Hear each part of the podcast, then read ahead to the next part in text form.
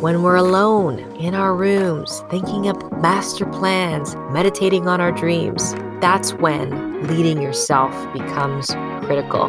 Because what leadership really looks like is creating standards for yourself instead of shouldering the standards of others. You're listening to the Start Right Now podcast. I'm your host, Chloe McKenzie, and I'm glad you're here for the epic conversations that will take you from aspiring to actualizing your dreams. Let's get started right now. Welcome back to another episode. If you have found your way to this podcast, I know it's because you are part of this club. Which club? The group of us that want a big, bold life. We want our lives to have impact. We want to know that we've helped and served others and that we created whatever it was that we felt called to create. We are part of that club that wants to say they achieved great things and used every ounce of our abilities and gifts to lead ourselves and to lead others.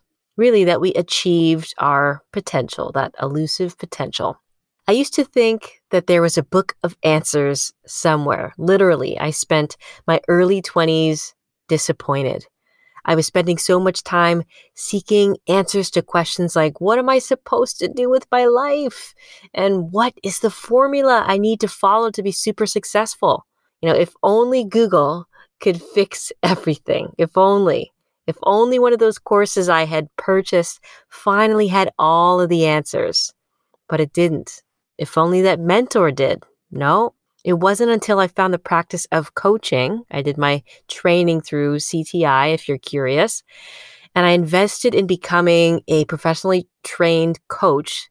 It's at that point that I had a real light bulb moment and revelation. And that was that I was seeking externally answers to questions that I could only ever find the answers to by looking within.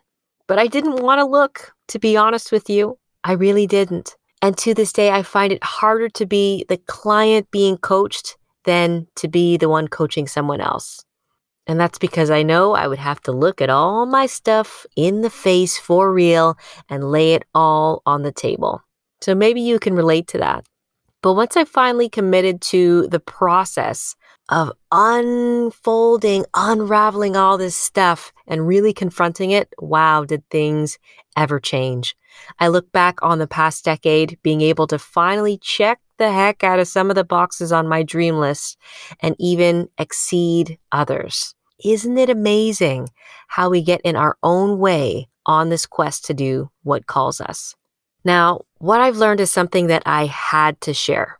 When I started this podcast, the tagline and the promise was really about helping people to go from aspiring to actualizing their potential. And over the past couple of weeks, I've really been sitting with this promise of that tagline. What does it really mean? What habits are most important to actualizing potential? What character traits, what qualities, what habits? And the potential to do what exactly? What does achieving the potential look like for you? For all of us, there are some things in common, whatever it may be creating something, launching a business, starting a podcast, setting up a nonprofit, sharing your art, your gifts, inspiring people.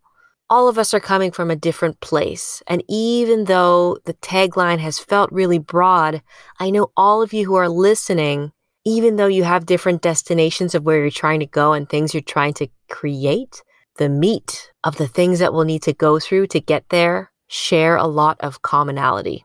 Stepping into a calling, stepping into creating requires pushing through discomfort. We know this. It requires taking action. It requires courage and pushing, but it also requires listening, taking things in, especially feedback, in order to press onward. If I were to wrap this all up in a bow, the number one thing it requires is for you to lead, to lead yourself and to lead others. Leadership, that's what we're talking about. That's what this is all about. I really do believe that leveling up your leadership is the answer to being able to step into your calling. And I'm not talking about the old school kind of stereotypes of what it means to be a leader what comes to your mind might be this persona of strength and charisma and confidence. And all of those are great things. And we will be talking about those at some point. But what I really want to hone in on is the leadership qualities that serve us most in the quiet when no one is looking, when there's nobody there to judge and observe, and when this leadership doesn't feel like it's performative, when we're alone in our rooms, thinking of master plans, meditating on our dreams, that's when leading yourself becomes critical. Because what leadership really looks like is creating standards for yourself instead of shouldering the standards of others, getting caught in the trap of all the things you should be doing in your career, in your marriage, at your age as a woman. Leadership looks like setting the bar for yourself on where you'd like to go and being the driver of creating that plan and making it happen. How else does leadership look? Leadership looks like being in control of your thoughts. Instead of expecting the worst, it's being open to the beautiful possibilities. It's harnessing your own best qualities and tenacity that has brought you exactly to where you are and using them to tackle your dream. Instead of replaying a track on repeat of all the bad things that have happened to you or why you're not whatever, place your blank here, enough to get the job done. How else does leadership look? Leadership looks like adapting in the moment when things don't go according to plan, when your business isn't working the way you thought it would, when you don't get the reaction you're hoping for from your partner, when you start to run out of resources to get your dream done. You adapt, you get creative, and you get ready to meet the challenge because you know you will grow through it. Leadership looks like not having all the answers, not always being right, but being focused more on the intention than on perfection. Having the humility to admit where you have gaps and being vulnerable and asking for the feedback that you know is going to help you address where those gaps are. Listening, observing, taking it in, and pressing on in the face of tough conversations and tough times. And if none of those things spoke to you, I want you to understand that leadership looks like being in the fullest expression of yourself, your joy, your spirit. You know what it feels like when you're in the zone doing the things that light you up, and the people around you that you encounter can't help but be attracted to your energy, to your joy, to you in your element, regardless of what status you're at at that point, how much money you're making, how big or small your business is. Being so authentically in tune with yourself makes you someone that others want to follow and want to be led by. Being a leader also means understanding when to be patient and to be kind to yourself. Not every day is going to be your best day, and achieving your potential will take time and effort. But more importantly, it will take some self compassion, honoring the efforts that you make each day towards getting better. So, all of this juicy stuff, this is all what we can call personal leadership the ability to develop and use your leadership traits to guide the direction of your life instead of leaving it to chance and instead of leaving it to someone else to steer you in the right direction. So, as you see this podcast evolve, know that you are going to notice the themes start to really hone in on leadership and how we can all be better leaders in order to have the impact that we dream of. I, just like you, have my blind spots and my gaps, but if we're willing to take a really good look at ourselves and get some feedback on exactly where we're at, I know that you can control the situation. Your dreams might be big, but it shouldn't feel like you have no control over the outcome. I see a lot of people walking around feeling like they're victims in their careers and in the choices that they made on their journey. But we have more control than we're willing to admit often. And seizing control will require you to take a fresh look at your behavior in a lot of different ways. So if you're down for the journey, that's the journey that this podcast is really going to take you on. And so many of our upcoming guests are going to help us get there tactically, spiritually, and really just help us step into this. But the show is called Start Right Now. So let's do that, shall we? There's stuff that we can do this week, right now. If you're ready to start making some serious gains towards your goals and to step into your calling, it's time to commit to leveling up your leadership. I've got three exercises here for you. Now, this is just a starting point. It's to help you really get a lay of the land so you know where you stand. We're starting broad, and as time progresses, we're going to get more focused and more tactical. So, the first thing that I want to invite you to explore this week is to start mapping out what skills and qualities will you need as you step into your calling. So, as you do your life's work that calls you, launching something, creating something, whatever it may be, think of the strengths and skills that a person who is successfully doing that thing would possess. Make an inventory. What would it actually require? What are they doing to be successful? What traits would they need to embody to really be at the top of their game? This might require you doing some real homework, connecting with people in your industry. Social makes it really easy to do that.